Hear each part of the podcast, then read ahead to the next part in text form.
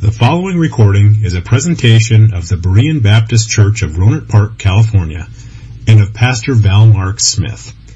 We are an independent Baptist congregation committed to the accurate presentation of the historical doctrines of the faith.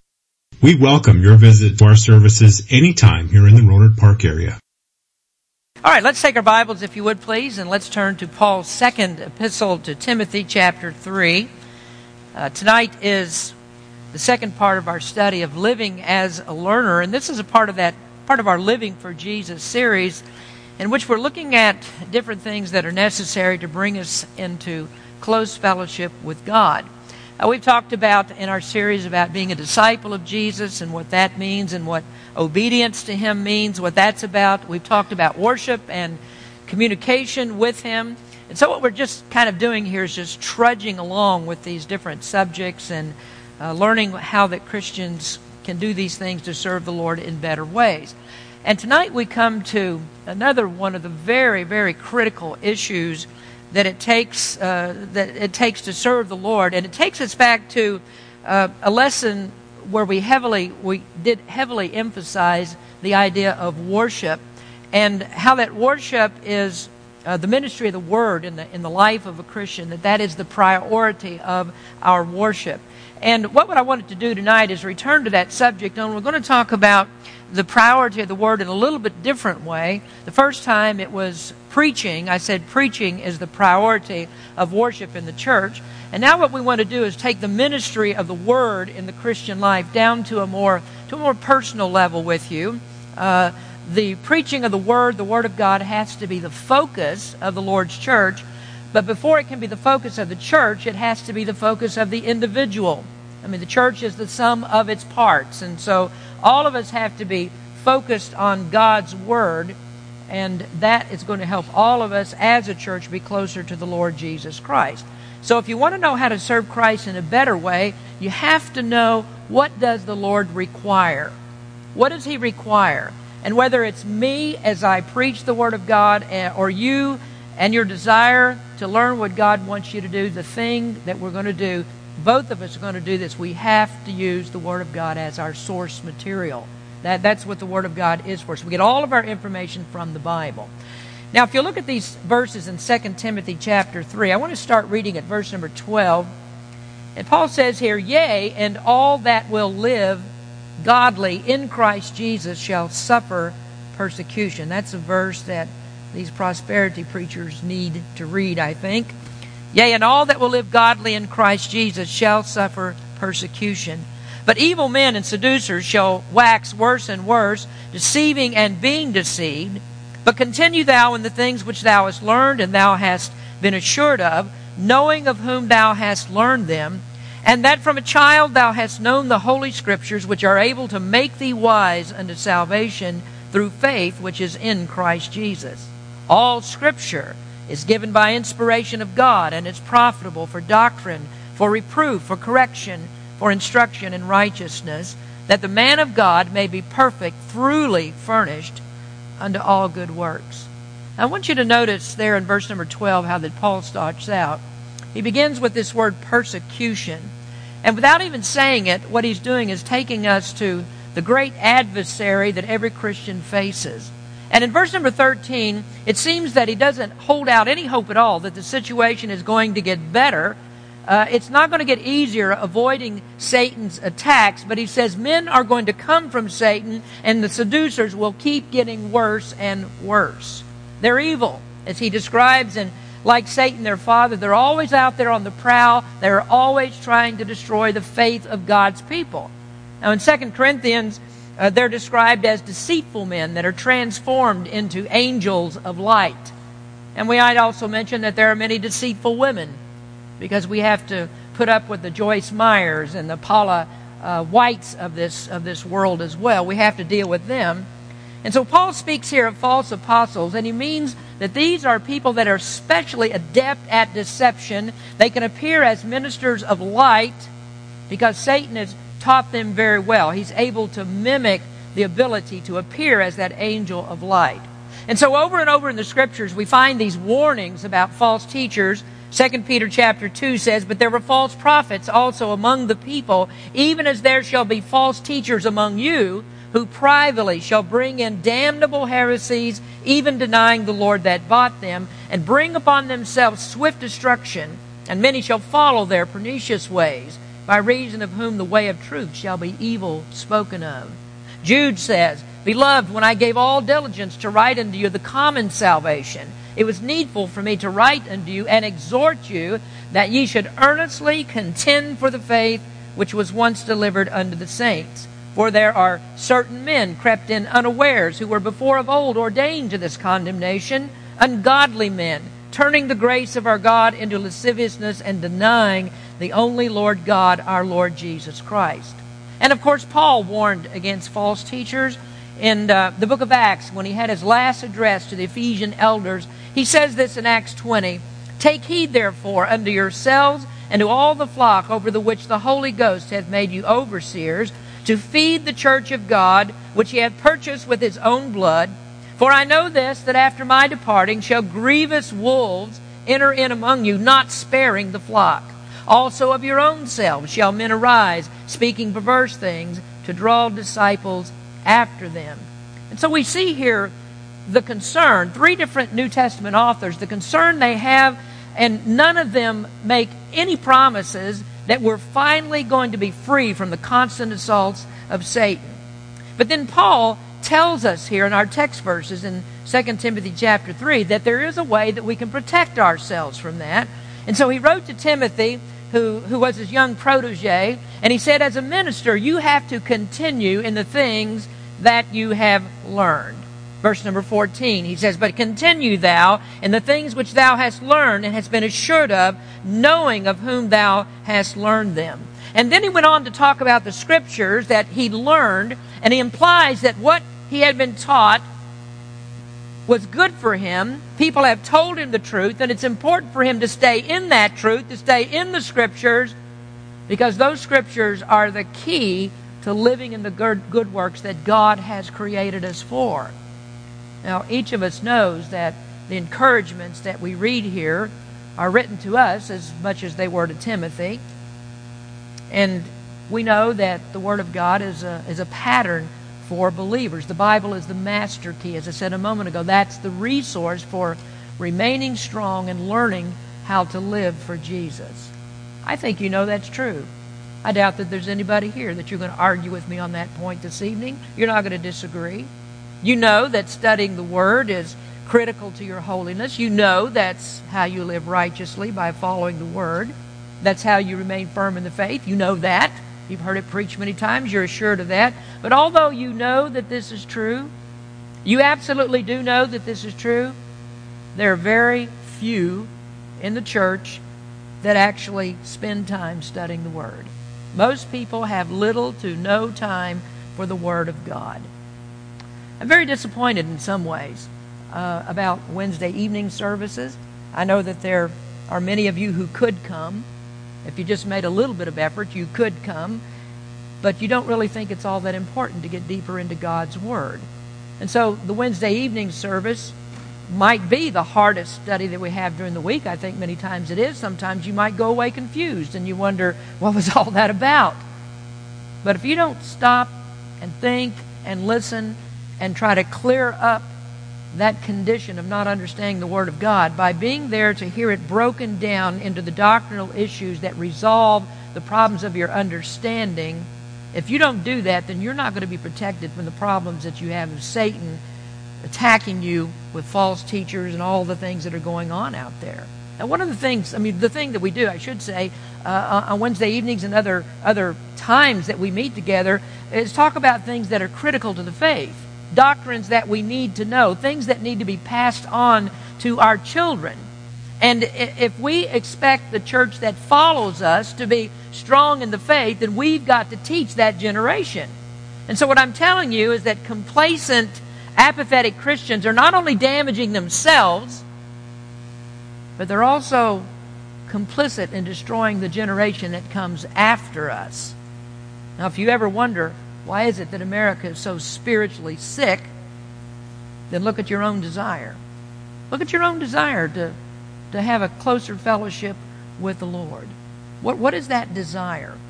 And uh, you know, we really can't we really can't blame these things on Joel Osteen, and we can't blame it on Joyce Meyer. Blame yourself because what's happened is in Baptist churches we created this corrupt environment where the cancer cell, cells of bad doctrine can grow. Now, for those of you that won't grace the door of a church on Wednesday night, I seriously doubt that what you're doing during that time is sitting at home studying systematic theology.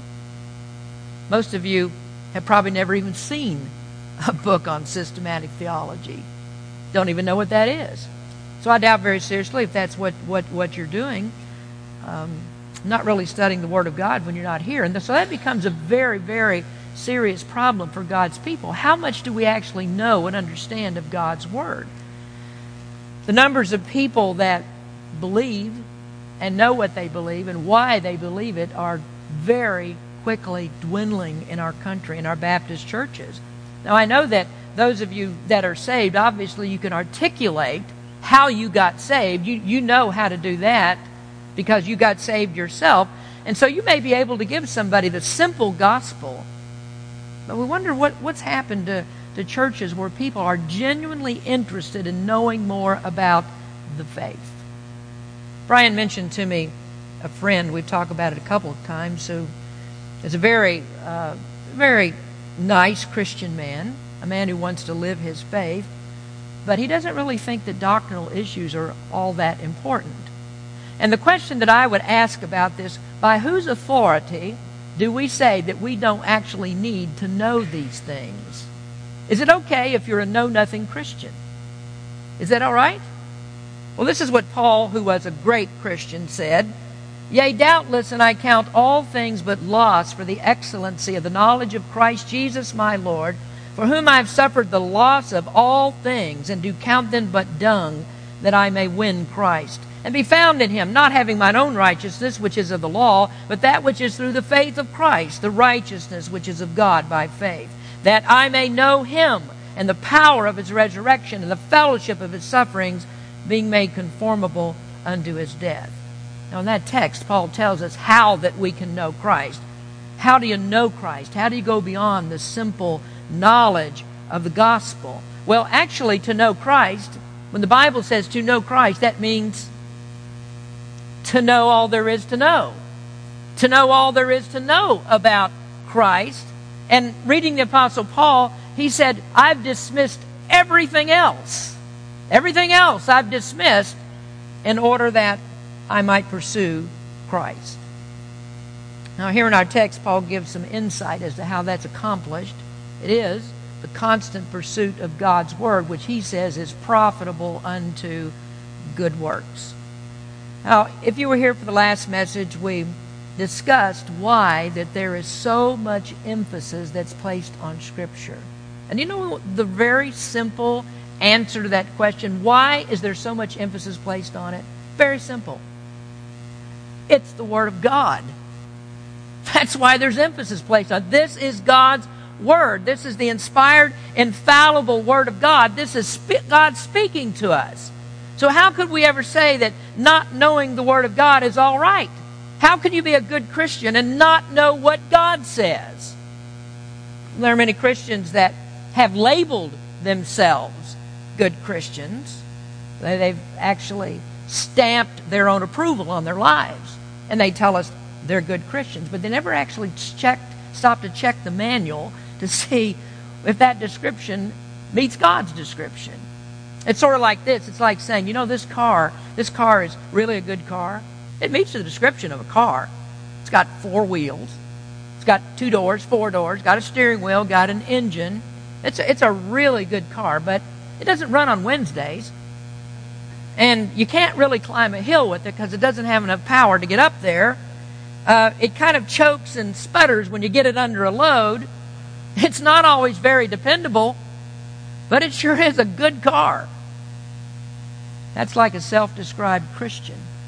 Exactly like that. He's got the body style, may have all the outward things that makes him look like a Christian, but when you look at the manual, he's a pretty poor excuse. So why does the God, the words, uh, does, does, does the Word of God have to be emphasized? That's it. It's God's Word. What more do you need to know than that? Well, actually, Paul gives us some things that we need to know more. An explanation of the more is in verse number 16, where he says it's profitable for us. It thoroughly equips us in doctrine. It corrects our, our bad thinking. It teaches us to live righteously. Very simply put, the Word makes us more like Christ. And so if you if you think that you're a good Christian but you're not really interested in the details of the word, then all that you have is a self-description that really counts for nothing. The Bible has been neglected, folks. Christians don't value it. Now let me tell you something that, that should be said that's not often said. Does anybody ever come to you and ask you, what makes your church different from other churches? Well, what is it that makes your church different? Some of you might say, well, we're different because we don't have a band. We don't have any entertainment at Berean Baptist Church. We don't, we don't focus our efforts on, on uh, social fun and games. That would be a true answer, wouldn't it?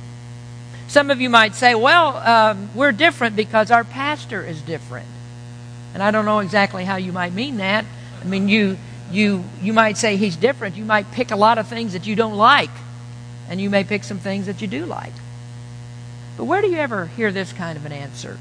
We're different because we have a very high view of the glory of God. We're different because we believe in, in God's grace and we study the Word of God to, to see how we've been chosen by God. And there is no reason to look at ourselves and to think why God should have anything to do with this. We're different because we're not really concerned about how the church can meet our felt needs. How many times have you seen a church advertised in that way? That it's advertised this way with a sales pitch that says, This is not about you. Don't come to this church if you think it's about you because it's not about you. This is about Jesus Christ. It's not about what you need, it's about what Christ wants. And you're never going to be satisfied with what you think you need unless you do what Christ wants. So, where do you learn to respond like that? I can tell you where you learn to make those responses in the Word of God. That's what God's Word teaches. And so, if you wonder why 90% of churches are all about self help and all about teaching you to live up to your potential and what your potential is and about being happy, you can mark it down to this they stop studying the Word of God. And what sounds like good exposition is just awful exposition. So, what did false teachers do? Well, they, they steer people away from the truth of God's Word. And when they read from the Bible, they twist the scriptures, and the people in the churches have never read anything for themselves. They haven't actually studied the Word of God themselves, and so they're duped by what they hear. And, and they suck up this bad doctrine like vacuum cleaners, and they think that it's truth. And right here is the value of knowing the Bible. This is what Scripture says evil men and seducers and creepers, creeps, creep in. That's what the Bible says. So they deceive you. And when they deceive you, you don't have any line of defense. You don't have any way to protect yourself from that because you never cared to learn what God's Word says. Now, I realize I'm talking to some of you that actually do care, and we thank the Lord for that. But I imagine there's quite a few here that don't really care that haven't shown that they want to spend time in God's Word. See, the Bible is what God said. And it's all that He said that He wanted you to know. There's nothing else to get but what He said right here in this Word. This is what God wants you to know. Well, let's go about this a little bit of breaking down why Paul told Timothy he needed to continue in the Word. Paul wanted him to continue to live as a learner, to keep learning, keep pursuing more and more of the knowledge of Christ. But before we handle this text, I want to take you to another important verse. Look back at 2 Timothy 2, verse number 15. Very familiar to you. It says, Study to show thyself approved unto God, a workman that needeth not to be ashamed, rightly dividing the word of truth.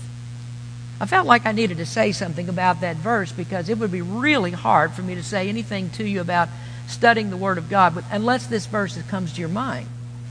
A few years ago, I, I spoke on this verse, and I'm sure that, like many past sermons, you have no idea what I said then.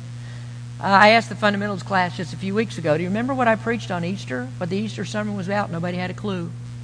So I, I thought, well, maybe I could just phone in the sermons. That would be good enough. It'd be a whole lot easier. But back then, when I was dealing with this passage of Scripture, Um, there, was, there was someone that had given me a pamphlet. It came in the mail. I don't know exactly how I got my hands on it. But this, pa- this, this pamphlet was railing on the New King James Version. I'm not a fan of the King, New King James, so that didn't really bother me a whole lot.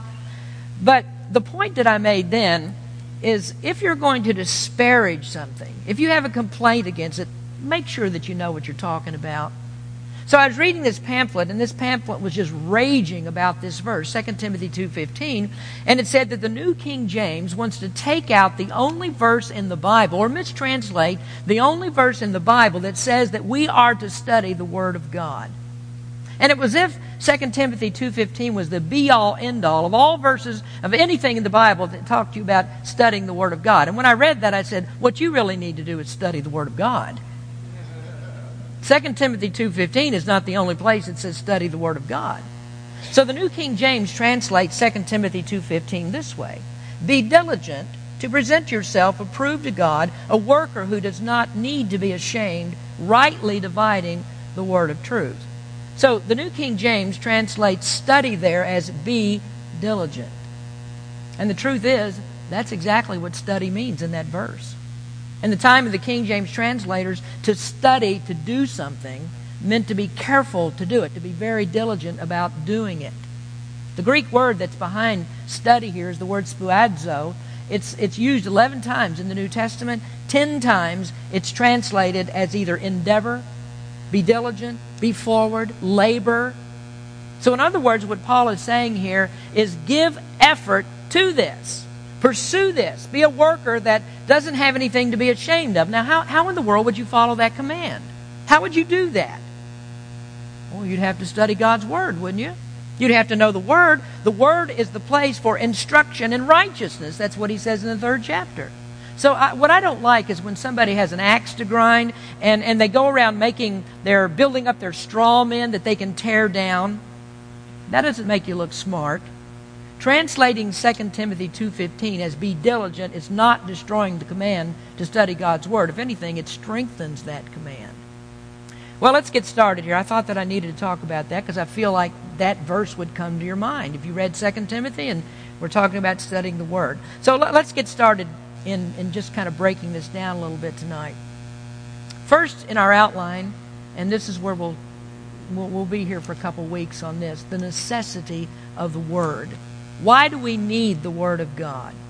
Well, if you look at 2 Timothy 3.16 and, and uh, 17, this is a really good outline.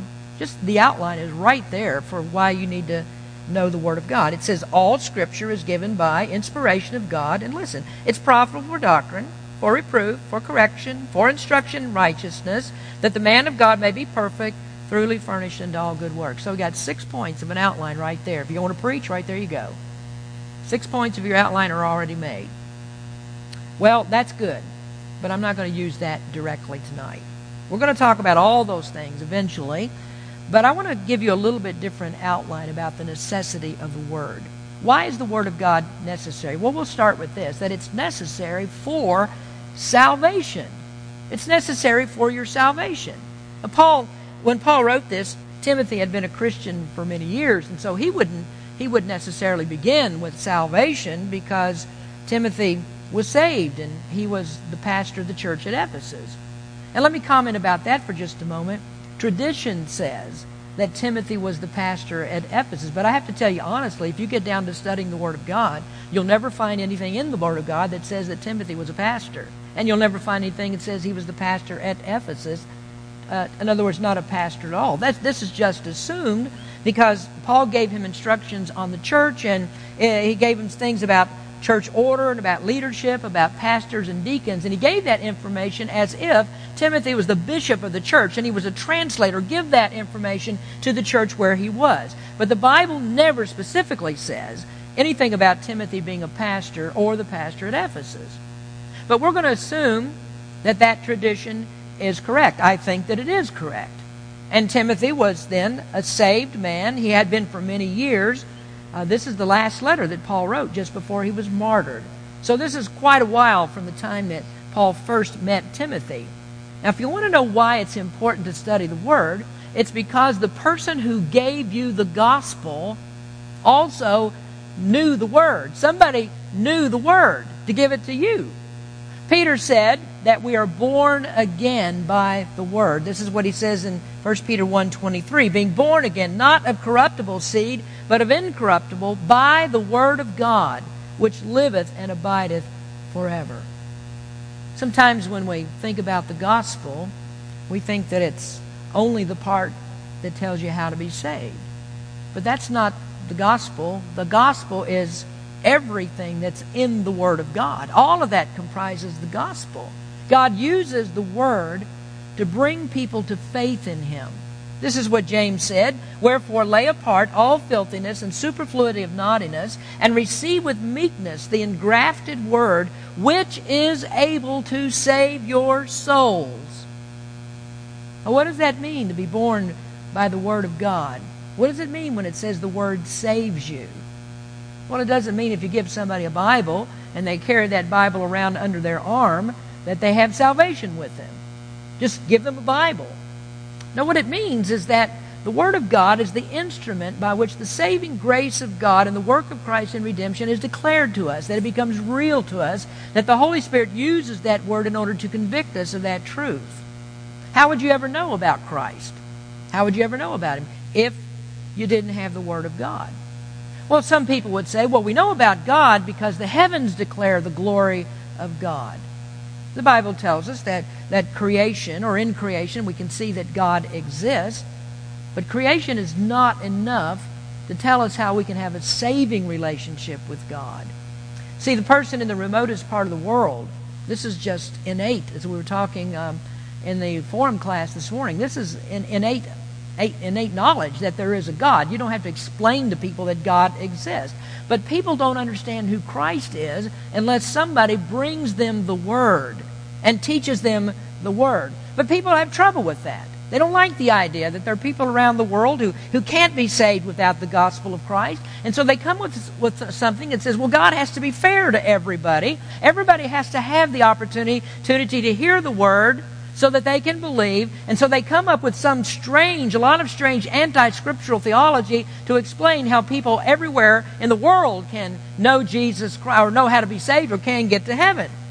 Well, the truth is, everybody does not have the opportunity to hear about Christ, and they never did. They never did. You can't be saved by the light of nature. It's not going to happen.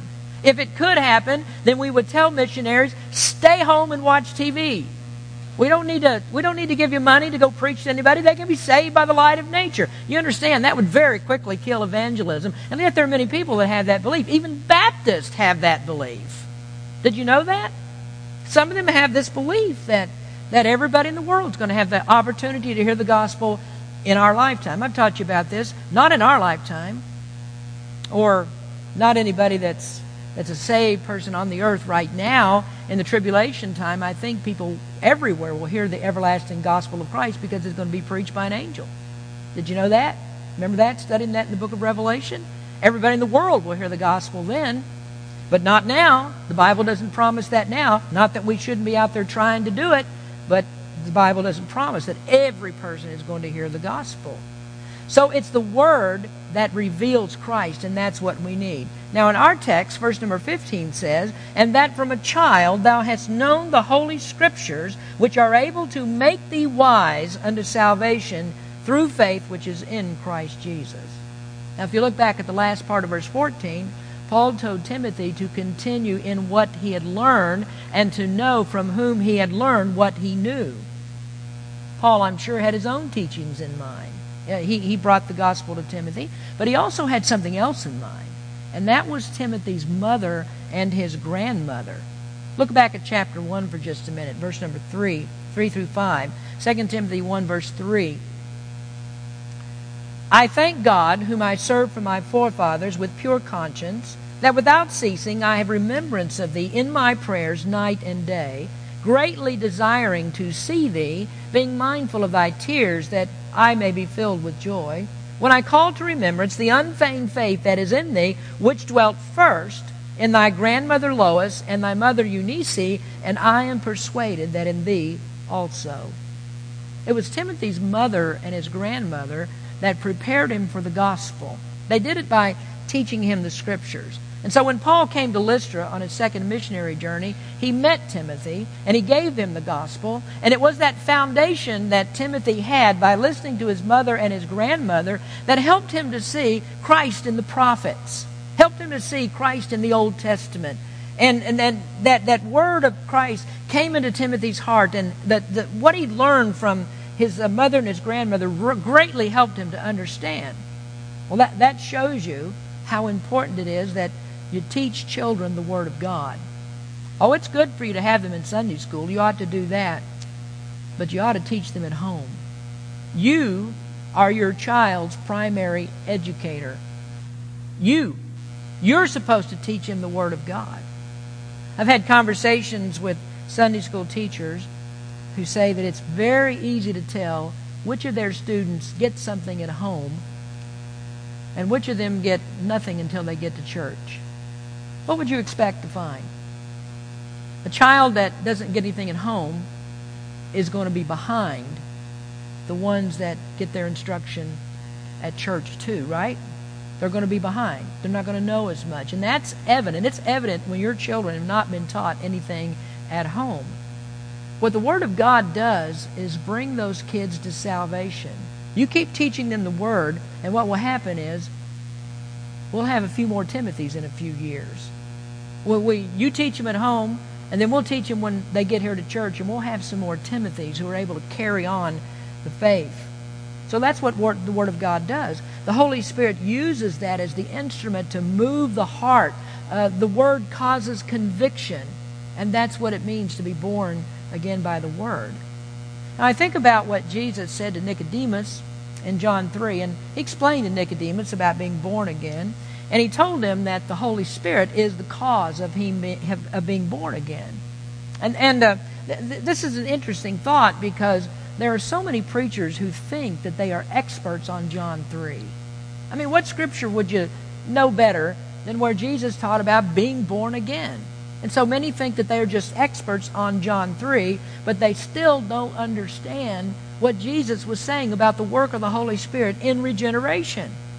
Jesus was very straightforward in his teaching in John 3 that he, he teaches that the Holy Spirit regenerates before repentance and faith, that he works secretly beneath the consciousness to bring a person to faith. But many preachers are as bad as Nicodemus in understanding that.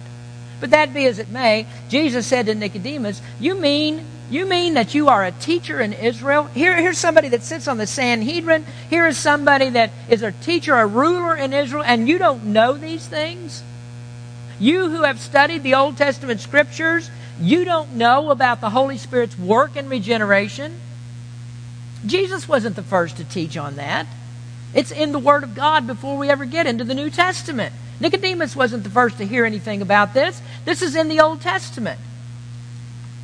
The scripture said, or Jesus is saying, if you, if you believe the scriptures, you don't have any trouble seeing me. You can see Christ in the scriptures. So we look at Ezekiel, for instance, in Ezekiel 36, where God is so clear about this. Then will I sprinkle clean water upon you, and ye shall be clean. From all your filthiness and from all your idols will I cleanse you. A new heart also will I give you, and a new spirit will I put within you. And I will take away the stony heart out of your flesh, and I will give you a heart of flesh, and I will put my spirit within you, and cause you to walk in my statutes, and ye shall keep my judgments and do them. Can you read that and not see what God says? I, I, I, I, I. I will do this. I'm the one that's going to do this. And it says nothing about you doing it. God says, I'm going to put my spirit in you, not you. You're not going to make, well, I'm not going to get into all that tonight. You, you know what I'm talking about. So this is extremely important. No one is ever going to be saved without the Word of God. Uh, the written Word of God. Well, how were people saved before there was a written Word of God? Still saved by the Word of God, actually. They were still saved by the Word of God. How? Well, God spoke directly. God spoke to Adam. God spoke to Abraham. God spoke to Moses. But what about all the people God didn't speak to? Well, Abraham, Moses, Adam taught his children what God said. So they told them what God said. It's always God's word by which we're saved. So no matter how you look at it, the word of God is necessary for salvation. Now let me give you one more. I'll try to move quickly and then we'll stop for this evening. But secondly, why is the Word of God so important? It's important for condemnation. Well, that seems very odd to follow salvation with condemnation. We'd rather think of salvation, wouldn't we? We'd rather think of that. Nobody, but nobody gets this message of salvation unless they understand about condemnation. Uh, as I've told you many times before, salvation doesn't really have any context at all unless you talk about condemnation.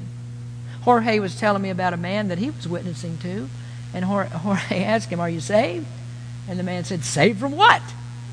And that's a good question. You got to be saved from something, don't you? Listen to what Jesus says, John 12, 48. He that rejecteth me and receiveth not my words hath one that judgeth him. The word that I have spoken, the same shall judge him in the last day. Those are very powerful words. What he's saying is, you reject the gospel, or in this case, reject Jesus' own testimony of who he is, that's the cause of condemnation. You see the word judge there? That word is translated as condemned in John 3:18. So what Jesus is saying here, the word that I've spoken, the same shall judge him or the same shall condemn him in the last day. And I think that's interesting because Jesus was speaking to Jews in that passage and he didn't really have much of a ministry to Gentiles because he was said I'm sent to the I'm sent to Israel. And so you know that the Jews had a whole lot of objections to what Jesus said. And so they, they would say, well, we're not going to listen to you because Abraham is our father. We have, we have, we're not Jesus' disciples, we're Moses' disciples. That's what they said in John 9. We're not Jesus' disciples, we're Moses' disciples. Well, that's fine. That's fine. If you don't want to be judged by Jesus' words, that's okay. Moses' words will do just fine. You're going to be judged by the laws of Moses. And what did the laws of Moses actually do for Israel. Condemn them. And those arguments by, by Paul about faith in Romans and Galatians, what did Paul say that the law does? You read Romans, and Romans tells us what the gospel is. You read Galatians, and Galatians tells us what the gospel is not. And both of them conclude that salvation is by faith and that the law can do nothing for us but condemn us. Now, Romans says that the Jews had the oracles of God. And what did the oracles of God do for them? They judged them. They couldn't keep God's law. So Galatians tells us, well, what's the law intended for? What does it do? Galatians 3 23 and 24. But before faith came, we were kept under the law, shut up under the faith which should afterwards be revealed. Wherefore the law was our schoolmaster to bring us unto Christ that we might be justified by faith. So he says the law is the schoolmaster, there the word is pedagogos, and the law instructs us. And what the law says, you better hurry up and get to faith in Christ. There is no salvation here. That's what the law says. And the Bible says the law is great, the law is holy, and it's just, and it's good. And that's why it can never save you, because the law is everything that you are not. You're not holy and just and good. So, what the Ten Commandments do is they just put nails in your coffin. So, if the Jews wanted to go there, well, that's fine. The Word, the Word of God, condemns them. But then, on the other hand, the Gentile, other hand, the Gentiles might say, "Well, okay, we're not going to trust the law." And then Paul comes along, and Jesus comes along, and he says that, "Okay, my words will condemn you." If you turn away from the law for salvation, you still have a problem because the gospel will condemn you as well. That sounds very strange, doesn't it? But that's true. You reject the gospel, and it's not the means of salvation, it's the means of condemnation. 2 Corinthians 2 15 and 16 For we are unto God a sweet savor of Christ in them that are saved and in them that perish. To the one we are the savor of death unto death, and to the other the savor of life unto life. And who is sufficient for these things? So the gospel not only saves people, the Word of God not only saves, but it also condemns. Now, just finally here, to finalize the point, let's go to Revelation chapter 20, if you would. Jesus said that the Word is going to judge people in the last day. And Revelation chapter 20 is the very last day. This is when those that are lost are going to see God no more after this. This is the time of judgment. And in Revelation 20, verse number 12, it says, And I saw the dead, small and great, stand before God, and the books were opened, and another book was opened, which is the book of life. And the dead were judged out of those things which were written in the books according to their works. Now, you might highlight, underline that phrase, according to their works. And the sea gave up the dead which were in it, and death and hell delivered up the dead which were in them. And listen again, they were judged every man according to their works. And death and hell were cast into the lake of fire. This is the second death.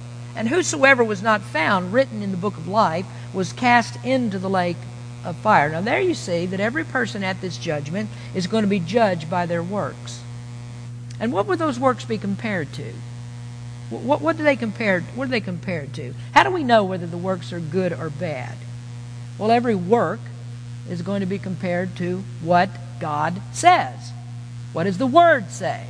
What are the commandments? In other words, are your works the same as God's commandments? Now, you know the drill on this.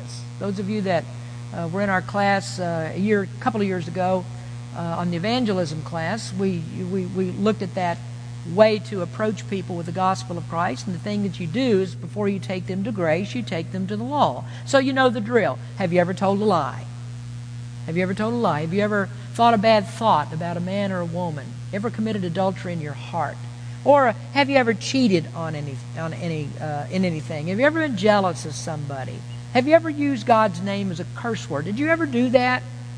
And that's not all. If, if, if, if, a person was to say, Well, I've never done any of those things, which nobody could be honest and say that, they're already lying, but let's suppose that they could, then you would say, Well, then did you love God with all your heart, with all your soul, with all your mind? Uh, is everything in you? Have you loved God?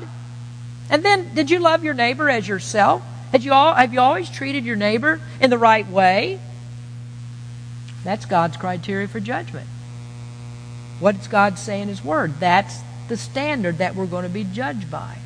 And so the Word of God is necessary for judgment. What God said, what's written. The written Word is going to be opened up at that last day, and everything that people have done was going to be compared to that Word. And so when you stand before God in the judgment, here's what will happen. If you're at this judgment, He'll throw the book at you. He'll throw the book of the law at you and compare your works to what's in that law, what he said. There's two reasons that the Word of God is necessary for salvation and also condemnation. One more note that we need to add to that, and that is that the saved are going to be judged too. 2 Corinthians 5, verse 10 For we must all appear before the judgment seat of Christ, that everyone may receive the things done in his body, listen, according to that he hath done, whether it be good or bad. And that good or bad is still based on what God said. I'll confess to you, I don't understand all of what 2 Corinthians 5:10 means. I don't know all what it means to stand at the judgment seat of Christ and to be judged according to the things that we've done, whether it be good or bad, and know all about the consequences of that. But I do know this, that Paul wouldn't have mentioned it if it wasn't very important. If it wasn't a serious thing, he never would have talked about it. So I don't think that you want to stand before the judgment seat of Christ as a Christian and you'll say to Christ, You know, I didn't think the word was really all that important. I, I didn't really think of that. I mean, uh, I know what you said, but I've got my own ideas about what a good Christian is. I don't think that I want to make that argument. Do you? If you can't convince me, you're not going to convince him we're all going to stand, Christians, we're all going to stand before the judgment seat of Christ. And knowing the Word of God, what you know about it, that's your criteria for judgment. Did you do things good or bad? It's all going to be compared to the Word of God. Let's pray. Father, we thank you tonight for your Word, how important it is to us. I, just pray that as, as Christians we would really realize that importance. We say that we're good Christians, we go to church, uh, we spend the time to get here, and we try to look like Christians and do all these kinds of things, but where is our heart really in the matter? Do we really know your word? And we have to be honest with ourselves that none of us, including the preacher, none of us know it like we should. Lord, help us to spend more time in your word. In Jesus' name we pray. Thank you for listening to this presentation of the Berean Baptist Church of Rohnert Park, California. If you would like further information about our church, please feel free to call us at area code 707-584-7275 or write to us at Berean Baptist Church, 6298 Country Club Drive, Rohnert Park, California, 94928. Additionally, you may visit us on the World Wide Web at www.bbaptist.org.